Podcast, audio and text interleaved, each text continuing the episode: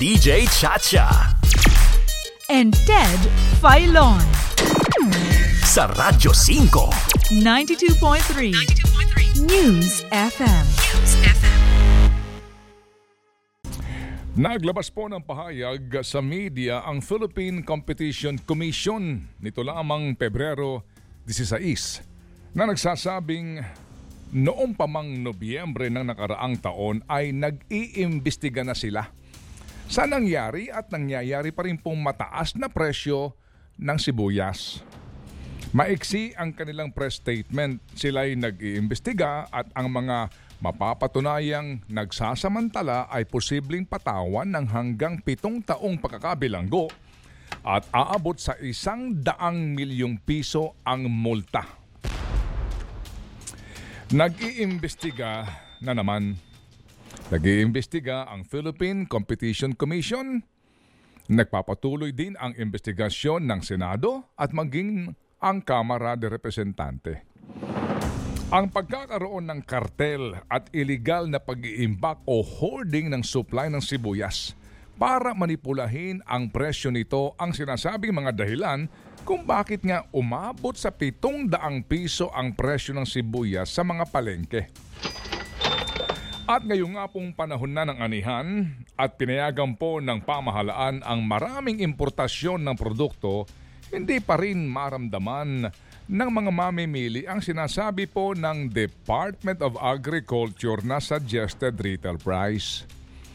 Sa Committee on Agriculture and Food sa Kamara de Representante, hoarding ang kanilang tinutumbok. Sa House Committee hearing, may humarap na isang resource person na ang pangalan ay Leia Cruz. Siya ay nagpapakilalang negosyante at pinuno ng Vegetable Importer, Exporter, Vendors and Farmers Association of the Philippines o VIEVA. Sa hearing na iyon, ininguso si Leia Cruz ni Israel Regoyal ang presidente ng Bonena Multipurpose Cooperative na nakabase sa Bungabong Nueva Ecija bilang umano'y namamakyaw ng sibuyas na laman ng mga cold storage na produkto ng mga lokal na mga magbubukid. At dahil nga sa nabili na umano ang mga lokal na sibuyas, pagmumukhaing wala ng stock ng sibuyas at ang Department of Agriculture naman ay magpapalabas na ng mga import permits para sa sibuyas. Umano'y kasabwat ni Leia Cruz, umano, ang mga taga Department of Agriculture. Subalit, humingi na po ng executive session si Ginoong Regoyal nung siya po'y tinanong ng mga mambabatas kung sino-sino ang mga kasabwat na ito sa DA. Lumitaw po ang pangalan na Leia Cruz at ang usapin ng hoarding at sabwatan sa Department of Agriculture. Ngayon po ay Pebrero taong 2023. Alam niyo ba na noong pang 2013 o 10 years ago, nag-imbestiga na ang Kamara de Representante sa parehong isyong ito? Si Congressman Elpidio Barzaga na present sa pagdinig po ng Committee on Agriculture nitong Pebrero 14 lamang ay aming nakapanayam at inungkat namin sa kanya ang mga pangyayari noong 2013. Ito ang bahagi po ng aming interview. Sir, ah, hindi ho ba 2013 pa nung una kayong mag, ah, magkar- mag, magsampa ng resolusyon sa Kamara concerning nga po dito sa usapin po ng pag-corner ng Vieva kung saan po ang pinuno ay si Leia Cruz ng ah, supply po ng bawang at ah, sibuyas? Well, totoo yan. As early as 2013, nag-file na ako ng House Resolution para imbestigahan si Leia Cruz at ang iba pang tao na involved sa hoarding or illegal importation ng sibuyas at saka garlic at the time. Oo nga po, eh magmula po noon kahapon, nagkaharap kayo ulit. Nagkaharap ulit kami kahapon at saka noong unang hearing. Oo, Noong eh. unang hearing namin, binigay ko nga sa kanya na yung allegation sa kanya ay hindi na bago. It started way back in 2014. Noong pong 2013, ang issue ay bawang. Subalit ang sinasabing modus ay pareho pa rin sa isyu ng sibuyas ngayon. Noong 2014, nagprotesta po ang mga Pilipino sa sobrang taas ng presyo ng bawang. Sa panahong iyon, abay higit doble ang itinaas sa presyo nito na umabot nga ng halos 400 piso na per kilo. At dahil nga po sa maingay na protesta, natural, nag-imbestiga ang Senado at Kamara de Representante at maging ang Department of Justice sa pamamagitan ng Office for Competition. Ang Office for Competition po ay iba sa Philippine Competition Commission. At matapos nga po ang isang taon ng pag-iimbestiga, ang Office for Competition ay naglabas ng komprehensibong report. Kasama sa kanilang major findings ay una, ang Bureau of Plant Industry ay walang kapangyarihan sa paggamit ng plant quarantine clearance bilang import permit sa pag-aangkat sa bawang at pagtatakda ng dami ng aangkatin. Pangalawa, walang maliwanag na patakaran ang Bureau of Plant Industry sa pagbibigay ng import permits at ang kawalan at kamalian sa sistemang ito ang nagbunga sa garlic cartel na nagaganap dahil sa pakikipagsabwatan sa mga opisyal ng Department of Agriculture at Bureau of Plant Industry. Pangatlo, ang importasyon umano ng bawang sa Pilipinas ay kontrolado ng apat na individual lamang na gumagamit ng mga gawa-gawang kooperatiba. Dami cooperatives kumbaga na binibigyan po naman ng akreditasyon ng Bureau of Plant Industry.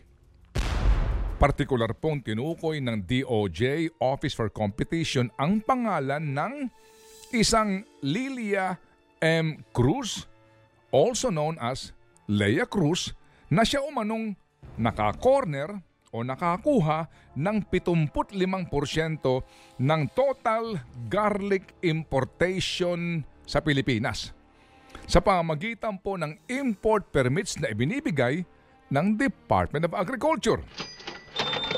Inirekomenda ng DOJ Office for Competition sa NBI na magsagawa ng investigasyon at sampahan ng demanda ang mga taong nabanggit sa kanilang report.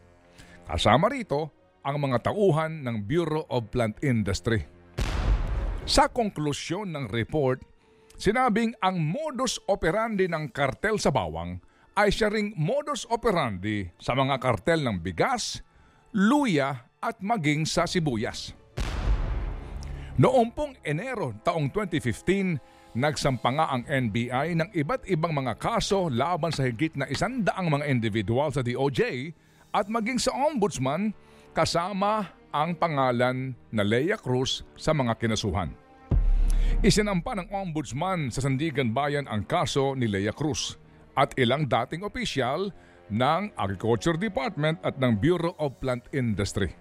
Kasalukuyan pong dinidinig ang mga kasong ito. At sa naging mga pagdinig ngayon ng Kamara, patuloy po ang pagtanggi ni Binibining Leia Cruz sa mga bintang laban sa kanya. Kami po'y pilit na kinukuha ang panig ni Leia Cruz. Subalit po, kami laging bigo. Panay po ang tawag namin at contact sa kanilang Facebook at ilang pamparaan para nga siya makapanayam pero kami po'y hindi napagbibigyan. Bukas po ang aming programa hanggang ngayon para sa kanyang panig. Samantala po naman, patuloy ang pakikibaka ng mga Pilipino sa mataas na presyo ng sibuyas lalo na ng imported na ang landed cost pala ay 14 pesos lamang per kilo. Subalit, umabot nga ng hanggang 700 piso per kilo sa mga palengke. At kahit malinaw na noon pa man na ang mga kartel at hoarders ang nagmamanipula sa presyo ng mga pangunahing sangkap sa ating pagluluto, hindi pa rin po ito masugpo ng gobyerno. Nakapanayan po namin ang mismong chairman ng Committee on Agriculture sa Kamara.